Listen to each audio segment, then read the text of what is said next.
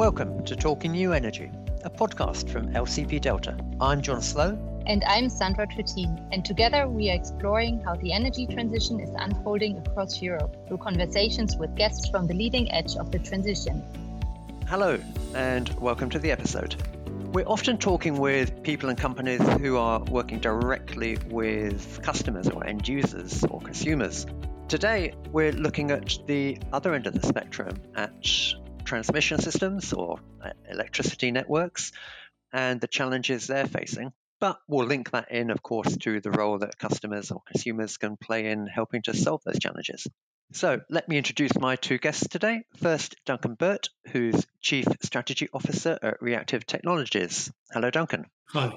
Great to see you. Thanks for joining. And Duncan, you also bring a long, come with a long career from National Grid, the TSO in Great Britain. Yeah, that's right. For my pains, I was um, director of operations there, and actually grew up in the grew up in the system operator bit of National Grid over about twenty years. So I've seen the sort of full transition from a main fossil fuel powered system right through to very high renewables. Well, looking forward to hear more about that that journey and what it what that's been like. And our second guest is Jon Ferris, expert at LCP Delta, where he's head of flexibility and storage. Hello, John. Hello, John and Duncan. I'd like to start by looking back, and then we'll after that we'll look forward. So, Duncan, that 20-year career at National Grid, as you described, started off as mainly a fossil fuel power system.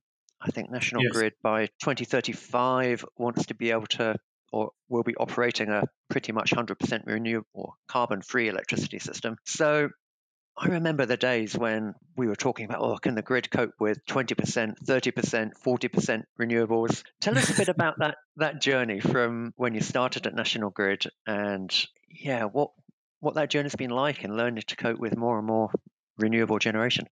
Yeah, sure. I mean, back I started in uh, 2000, and um, you know the early years were very much the transition to full markets with NETA, uh, the new electricity trading arrangements. And um, I remember we wrote the the sort of supporting submission for the UK government on the third energy package when Tony Blair was prime minister. And the question we had to answer was how much will it cost the UK to implement uh, you know, sort of the, the, target on renewables, which I think was 20% back then, John might remember. And our answer was very short. We had pages and pages to fill, and we just said, well, it will cost the UK slightly more than continental Europe because we're a smaller power system and therefore whatever continental Europe says, ours will be a bit more expensive uh, because we're a smaller grid. And that that held, but we took quite a big target for the UK, and um, then we started being asked. You know, we were seeing the early growth in renewables, particularly in Scotland there, and even back then, connections were an issue uh, in terms of getting planning consent uh, and getting it in. And so uh, John, stop me anytime, but um, I think we we first said 15 and then 20% renewables was manageable on the grid. And at the time, you know, I helped do that maths. We thought that was pretty radical. And and what quite we were punchy. looking at was yeah. yeah, quite punchy. We were pleased with that because the variability of the wind output was so much different to anything we'd seen before. Yeah. And none of the other power plants, the power grid wasn't built to take it and we naively thought that that we wouldn't be able to adapt. Of course, what's happened since that would have been about 2004, five, and since then, everyone's learnt a completely different way of operating power grids. And actually, our phrase that became our mantra over the sort of 15 years from 20, 2004 onwards was it's not harder, it's just different. Uh, and it's really difficult for for people and experts and organizations to get their heads around it, but it isn't harder. It is just a different way of running a grid. And you haven't got 40 years of learned history. So you have to start again. But, but actually, it's, it, you know it's as reliable. It's much more carbon efficient. It's actually much more energy efficient. So you just need to get on with it. There's a famous story in the industry about that 20% target as to whether Tony Blair actually meant electricity when he, he set the 20% energy target. And given that the electricity sector is decarbonising faster and earlier than the heating and transport sector, it did mean that the electricity sector really had to move beyond what it thought was achievable at the time much more quickly. I guess we'll never know the answer, John, will we, as to whether no, whether it was. I think we all thought we were signing up to 20% electricity at the time, and then it came back as 20% energy. So either we were misunderstanding or it was a tremendous diplomatic sleight of hand. Duncan, you talked about all that learnt history, and it's different. It's not harder, but it's different. But operating an electricity system, you don't want to take too many risks. You that the value of all that learnt history of what what you know of what you understand I imagine that's huge. So, what was it like learning by doing to a degree in a system yeah. that you don't want to take those risks with? Yeah, well, we adopted that phrase as well, the learn by doing, because we, we, we, knew we were going to have to figure it out. It, it was both tremendously difficult and tremendously fun because you had to take a whole organization plus a whole industry plus government with you on some of this. And sometimes you were being pushed and, and sometimes you were trying to get ahead. And, and it covered everything. So you, you're right. You, you do run, you know, you run at, at incredibly low risk and you want to contain all those risks. And part of that also means that you have a culture where an awful lot of your people spend every day of their career just trying to find problems with something. Because every time they look at something they're trying to understand what could go wrong. And that that's fine but you've got you've got to try and redirect that when it comes to the scale of change that we've gone through over the last 15 years and that we'll continue to go through over the next 15 years yeah? So you've got that sort of cultural inertia. But I, I think the you know the uk worked pretty well in that. It had very good constructive tension through the industry panels where you would have developers coming in saying, look, you've got to get more wind on. And you'd have the, the government, you'd have different bits of, of government, some of them going, well, you need to get the wind on, and other bits going, well, you can't compromise security of supply. And, and actually, that created a lot of focus and a lot of emphasis. And, and Ofgem did some really good work in the early years on things. John will probably remember Project Discovery. We used to call it Disco at the time, which actually stepped back and tried to do a sort of 15, 20 year plan of what was going to be needed. And that moved the regulations forward into all sorts of acronyms, uh, which really started pushing things along. So it was tremendous fun, but yeah, really, really challenging internally. Not you can't challenge or change that culture. You've got to take it and redirect it hmm. in ways that that really deliver. Because it's you know people often think that utilities are not very innovative or they're very stuck in their ways. Uh, they're not. They just have a job to do, and that job is keeping the lights on, running that as efficiently as possible, and trying to coordinate a whole series of interests and stakeholders across industry. So it's a really tough job. But in doing that, they can be incredibly innovative, and when they want to, they can move very quickly. But the incentives and the pressure uh, and the need all need to align feel free to disagree with that, John. no, no, I think um, they, no, they have to be innovative. So I, think a lot of people looking in from outside the industry, you'll you, will you will see on, on on the news pictures of the control room with the big screens and the banks of desks, and it looks like something out of NASA. But the actual amount of data, the visibility that they have over what's happening on the grid is somewhat limited it's been what we've been able to monitor, it's been what's required, and that's worked for decades. But when you move down the grid, um, down the voltage levels, the understanding, the visibility of what's actually happening is somewhat limited. So you have to rely on both the engineering of the grid and rules of thumb and estimates and, and to some extent guesswork as to what's happening and both respond and preempt any issues happening. Uh, and I think it was quite surprising, it was for me coming into the industry from outside, as to how little visibility there is over what was happening. And that, that was at the time. And increasingly, with more renewables coming onto the distribution grid, more consumer assets changing those assumptions, that's becoming even more of a challenge. I mean, that's definitely true in distribution, isn't it, John? I mean, transmission and distribution have always been slightly different. So, in, in, transmission, we used to say that before the rise of Amazon and Google, the operation of the transmission network was the and the operation of the power grid was the largest non-military deployment of computing in the economy, and it, and it was vast. We used to, you know, had mainframes and computers running back in the seventies, and that grew with technology through the eighties and nineties. But as you say, the, the tremendous challenge distribution faces is, is there are just so many assets out there. so many things you could measure and monitor that it with with the technology of the 80s and 90s was was never really efficient to do it. But for everybody now, the absolute pressure is on really understanding for, for, for network utilities is really understanding what your grid is doing and deploying what is now very simple and relatively low cost comms and data integration to put that together.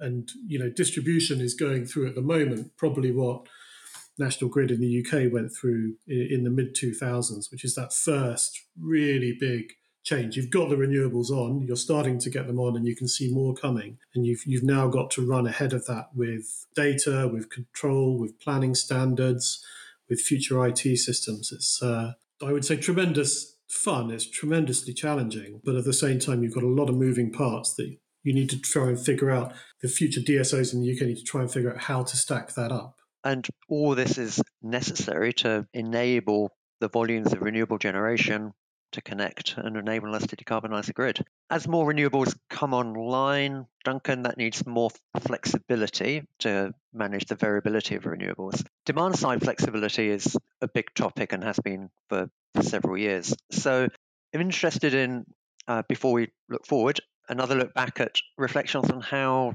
demand side flexibility has been viewed by well, National Grid or, or TSOs in general, and the degree to which or what it takes for the for a TSO to get comfortable with demand side flexibility, how much of a role it can play. Yeah, well, I mean, the great irony of this is that one of the reasons NETA was introduced back into two, in 2000 was to prompt big growth in demand side flexibility. And, and all of the coding and the maths and the engineering was in there to accept quite large amounts of demand side service into the balancing mechanism. But the economics or, or the environment re- really never played out in, in a way that the designers of that market hoped. Now, we used to have really significant demand side participation in the UK through large industrial uh, customers, the, the big aluminium smelters when we had them in the UK, uh, some of the big steelworks as well, uh, and some of the other big chemical plants used to. We probably had at our maximum eight nine hundred megawatts of proper you know demand, not not bat- not embedded batteries, not mm. not embedded generators, but proper demand playing in the market. Those big factories turning down when you needed to turn down. Yeah, that's right. Yeah, at, at, different speeds, but a lot of that was in in the sort of short term flexibility, the frequency response, or the short term operating reserve uh, type markets. So you know, really coming in in a few seconds to a few minutes, and then lasting fifteen minutes to an hour what we're looking at now is, and what what it, what you'll see in the next evolution is much more interesting and important because, and, and has we've been trying to crack it. We're trying to crack it at Grid for a number of years, which is how do you integrate the you know the sort of mass dispatch of electric vehicles and heat pumps. Uh, so you're moving from tens of factories to millions of heat pumps, EVs, batteries in customers' homes. Oh yeah, exactly. And you you've got to remember the the scale is just phenomenal. You know the even the modeling we were doing on this, even in sort of 2012, 2014, on, on the potential flexibility, particularly from EVs around the year, is absolutely vast. Most people only drive their car every now and then. We knew that, uh, you know, a typical battery would, would last a typical driver probably a couple of weeks once EVs were being widely used just for the shopping run and the school run. And we also knew that people were very responsive to price because way back when, when we used to have uh, fuel duty increases every year, there would be a queue at the petrol station for two days before the fuel duty increase. And that for us was a good enough data point to say people are prepared to think about this and they are prepared to have a small amount of upheaval to maximize you know their their price capture on or how cheap they can get their fuel for their car. So it was obvious that people would really start to to find ways to charge their car flexibly. And that was before anyone had even you know, thought that an octopus or something as fabulous as that might exist, or those sort of smart control systems. So we knew it would happen, and you know, the the flexibility you we were modeling from EVs would be sort of forty times the amount of flexibility we were going to get from the traditional pumped hydro, and would last you know days to a week in terms of its delivery.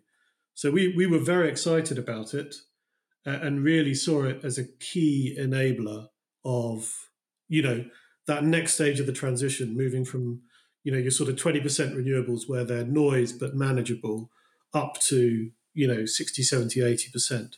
But we, we were pretty, not relaxed, but we, we knew we had options. You know, that when, when, when the capacity mechanism was designed, I thought very cleverly at the time, that really looked forward into the 2020s and said, okay, we, we've got these renewables coming on and they have certainty of funding of, of their revenue stream. The big challenge after that was all these CCGTs had no knowledge Mm. of what their load factors were going to be because it was going to be entirely driven by the growth in renewables. But we knew that that gas was going to provide a lot of flexibility. Most of the CCGTs in the UK were re engineered to make them much more flexible so they could come on and off. And therefore, the capacity mechanism created a, a funding mechanism really to underpin that load factor in uncertainty in shorter timescales and worked really well. And our expectation was always, you know, this is back 2015, 16, 17, 18, that as the EVs came on with flexibility and then the heat pumps after,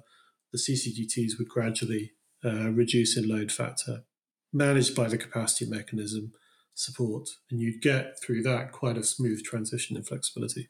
I think we're starting to see from a from that consumer perspective that shift from flexibility being provided by the industrial sector to charge point operators becoming some of the largest retail consumers of electricity. And then by extension, both them and retailers with home charging are becoming large providers of flexibility from their customers' assets. Absolutely, you are, John. And and with that, you're getting a lot of batteries coming on, whether that's warehouse delivery charging or charge point charging, as you say, or home charging, let alone the batteries in the EVs. So there's there is a huge amount of stored storage potential coming onto the system.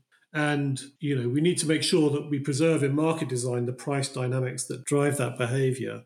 But yeah, they, I, I think the future looks incredibly promising. You know, we've got the kind of infrastructure and assets, the kind of data integration and companies coming on that can deliver that. I, I just always think it's about business model and time now before before we really see it take off. Well, Duncan, you've moved role from a, a large organization like National Grid to well, not a startup, but maybe a scale up, Reactive Technologies. Tell us a bit about what Reactive Technologies does, and also, I guess, personally, what made you move role from one to the other? Yeah, well, I, I mean, I had always wanted. I mean, I, I love National Grid. I, you know, it's a fascinating place to work, and I would recommend it to anyone, particularly the system operator. You really, you really do sit at the heart of things. But I, I knew it was time to move on. I'd done twenty years there, and you know, I'd always wanted to sit on the other side of the table. I'd, I'd, sat and watched, you know, many of the many of the companies grow into really significant businesses, and I'd always thought I'd, I'd love to try that. Thought that would be fun. Getting, getting into my late forties, and I thought if I don't do it now, you know, I'm never going to do it and I had, you know, there were great people at, at National Grid ESO, uh, fantastic leadership team. I, I, had no concerns about about moving on from that. And so, yeah, I spent more and more of my time, particularly ahead of COP26, working internationally with grids, and could see that these challenges were the same the world over. So I spoke to a few organisations, and uh, the one for me that had had the best tech and the best fit was Reactive Technologies. And so I moved there oh, just about 17, 18 months ago now. And what Reactive do is their core system actually had been bought by the system operator in the UK in about 2018, 2019, and then deployed uh, sometime at the back end of COVID. And that, that, that was to measure the inertia of the system, of the power system. Now we can get very technical very quickly, John. So I'll stop there. yeah, for, for our listeners, I guess people can imagine what the inertia of the, the system might be, but just unpack that a little bit more without getting too technical. Yeah, sure. So, I mean, like a traditional fossil fuel grid has all these massive bits of metal, these massive generators spinning around, and when you get when you get a sudden disturbance on the system, like a fault or a generator trip, all of that metal keeps spinning, and so you get a very stable, smooth ride. It's like riding in a very comfortable car. Whereas a renewables grid, it's just as reliable, but it, but it doesn't have these big bits of metal that are synchronously spinning with the grid. The, the wind turbines and the solar, they in feed through an inverter, and that inverter just follows the frequency to push that power into the grid. So instead of getting these big bits of metal that help you ride over ride over these bumps and these faults on the grid, you have nothing. So you your your frequency changes very very quickly. Um, you know, in a matter of a few milliseconds rather than over maybe ten seconds. And then, how does reactive technologies help with that? They they measure that change. Yeah. So well, so basically, as you move to a renewables grid, you know, once you're getting uh, sort of 30, 40, 50% renewables, then inertia becomes a critical cons- a security constraint for the grid, just like megawatt flow, just like voltage, uh, just like demand. And so, like any security constraint, if you don't manage it, you're going to spend an awful lot of money, or you're going to be outside of your security standards. You're going to take too much risk, or you're going to over-engineer your system. So exactly, yeah. exactly, yeah. you're going to go either way. So the first thing you do when you've got something like that is you measure it, and then as you as you measure it, you can understand it, and then you can build policy to optimize and manage it in a way where you know exactly as you say that you're not over engineering, but that you're still secure, and that's that's exactly what it does. So we're deployed in the UK, measuring inertia now for well over a year, and that's allowing grid to optimize down to minimal levels of inertia and in doing that, it avoids curtailing renewables. So if it wasn't doing that, it would have to run at higher levels of inertia and effectively pull back wind uh, when it got to, or pull back interconnectors when you get to get close to the inertia limit. And we've also seen the impact of, of having that visibility, having that understanding, and being able to cope with less inertia than the system had before in the new products that have been introduced both in, in, in, the UK and we're starting to see around Europe, where frequency response used to be a relatively slow service compared to what we're seeing now with the new dynamic suite responding sub-second or within seconds. So there's much more of a need for very fast acting response to be able to counteract that fast drop in frequency that, that you can have in a low inertia system. And how do you measure inertia, Duncan? It's a, I, mean, I guess this a sort of tar- taking the lid off the, the magic box of tricks at Reactive Technologies. But um, yeah, well, do you me, put sensors on the grid, or you know what's? Let me do it by explaining how we used to. So we've always checked what inertia was, and the way that we used to measure it historically was by looking at really large generation losses. So if you had a big instantaneous loss of generation, the frequency would be in free fall for maybe, as John said, for two or three, maybe even four seconds. And if you looked at the rate of fall and you knew the demand on the grid, that would tell you the inertia. And you measure inertia in gigawatt seconds. It's basically how many seconds it takes to for the frequency to fall. So we've always done that.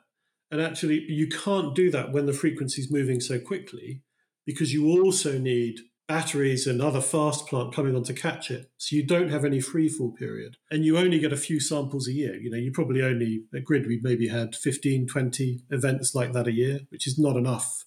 You want continuous measurement. So the way what Reactive invented is really clever. They push a small signal into the grid. It's called small signal modulation. Uh, so in the UK, it, it, actually pushes a 10 megawatt uh, signal into the grid, a pulse, like a sonar. And then there's about 50 sensors around the UK, very, very sensitive. And they pick up that signal. And by looking at the drop in, by looking at the free fall drop associated with that very small signal, because they're very sensitive, they can calculate the inertia in exactly the same way that 20 years ago we would have done with a big free fall generation loss over four seconds. Hmm. These sensors, combined with some very clever signal processing, can do it on a tiny signal continuously 24 hours a day. I feel like you're taking my taking me back to my days uh, uh, studying physics at university and in, in a lab. I remember the signal processing, but um, but you can do that whenever you want, and you can get those accurate inertia measurements at your time of choice rather than waiting for an event to. Yeah, and that that becomes really important because because not all of the well about 60 70% of the inertia on the grid comes from those big generators but actually 30 to 40% of it comes from from demand from pumps and fans and other motors that are rotating or air compressors for example. Yeah. And actually the the contribution from demand obviously changes all the time. And most tsos around the world either make a very very conservative assumption for what that is so in the uk we used to assume 10% or, or they say well we don't know it Therefore, so zero. assume nothing at all, which is the best thing to do when you don't know, isn't it? If you're a grid operator, and uh, you know, as your generation inertia shrinks, that demand component becomes really valuable because that can save an awful lot of money and it can allow you to run a lot more renewables on the grid. You don't over-engineer the system as we were talking about. Yeah, exactly. Yeah. But to get that right, obviously you've got to be you've got to build a data set. You've got to measure it continuously. Yeah. Understand what the demand inertia is doing. Understand how it's changing. So in the UK, when we look at that, you know, unsurprisingly, demand inertia follows a typical industrial load pattern. So very high Monday to Thursday, some curious behavior overnight related to water pumping, uh, and then behavior at the weekend that really relates to industrial behavior and pricing, and a little bit to do with you know big industrial holidays in the summer and at Christmas and such like. So you can start to forecast it, and then you can build a plan, and you can size your response curves, as John says, for very fast response accordingly. I mean, the reason I went there is just not because that's interesting in the UK, but you know, inertia becomes a fundamental security constraint on every single grid in the world. So everybody needs to be doing this. Yeah. So from a from a carbon saving point of view and a helping get the you know the power systems around the world to net zero point of view is, is a fabulously important piece of work and uh, doing that in a cost effective way so in a, exactly, as quicker way exactly, as possible exactly John, just coming back to what you were saying about the, the very fast response. So we've got the more accurate inertia measurements. People can understand the response that's needed. That sub-second or response or second level response. Coming back to demand side flexibility, to what degree can the demand side or other assets like big batteries provide that really fast response? So at the moment, that's very challenging for the demand side to deliver cost effectively, mm. to, to be able to respond to a very fast drop in frequency. You need to be monitoring the frequency very close to the device that's providing the response. So if that's happening in the cloud, by the time you sent the message over the internet to millions of EVs, then it's too late. Mm. So we're really seeing the, the big batteries are monitoring frequency and responding very quickly on from the transmission grid and that that's where that response is is being delivered from. I think we've also it's worth their while that because they're big enough they're worth they can carry the cost of monitoring the frequency they uh, can yeah but as Duncan mentioned early on, we've seen the cost of communications, of monitoring, reduced over the last 20 years. As we get more EVs, more devices on the system, I think it's likely that that cost is going to continue to fall. We could see the cost of adding frequency monitoring to bidirectional chargers for EVs be a relatively small part of the cost, whereas at the moment for sort of simple sort of V1G chargers, it would add quite a significant proportion to the cost. But in, in the future, you could certainly contemplate being able to provide very fast response from V2G capable EV chargers. So EV charging can provide responses to the grids today, but maybe struggle to, to do it at, this, at certain speeds, but they can provide other valuable services. At, at, at, the moment, we're, we're hearing companies that are confident that they can deliver within 10 seconds, which means they can participate in the, the, the FCR markets. And even though they, they believe they can respond quicker, being able to deliver that reliably to the grid operators sub second isn't something that they're typically willing to commit to mm. yet. And Duncan, from a grid operator point of view, there's a level of certainty that you want that a grid operator would want to see and be comfortable with. Yeah, well. that's right. But I think, I mean, John will hopefully agree with this that you know over time we've shown that we're you know grid operators you know around the world with PJM, ERCOT, National Grid in the UK are are very happy working with highly distributed demand products. You just need to test it improve it, just like we've been doing the last few winters. So that it can really work. To John's point, you've got a you've got a lot of value opportunities if you're an EV uh, with flexibility. It's just is the engineering worth it to get to that sort of speed, or do you capture most of your value in, in some of the slower services? But I, well, that's what John's there to tell you, isn't he? I guess he could, he's working that out every day. But no, I think there's there is a real, you know, I, I think grid operators are absolutely assuming that really significant, the vast majority of the flexibility in the future is going to come from these demand side sources. They're building their systems around it, they're building their engineering thinking around it, and uh, you know we need to make sure it happens. Well, keeping on time, I think we're it's a perfect segue to bring up the talking new energy crystal ball and look into the future. So I'm going to set the dial this week to 2035. And quite a general question to each of you. Can you, from the year 2035, give us a brief summary of a TSO and how they're balancing the system? Maybe Duncan, what they're measuring or how they're measuring inertia in, in the year 2035. So, Duncan, would you like to go first with a view yeah, back from 2035 and then Jon? Yeah, so for TSO in 2035, I think I'd say three things. One is I think there'll be an awful lot of innovation in terms of maximizing the capability of existing route kilometers of transmission system with things like rating enhancements and such like. There'll be a whole load of data acquisition on system visibility, of which measurement of inertia will be core in every single developed market uh, and most of the emerging markets around the world. And, and will be routine. You know, just like Jon said, people will talk about it in the same way they talk about frequency response.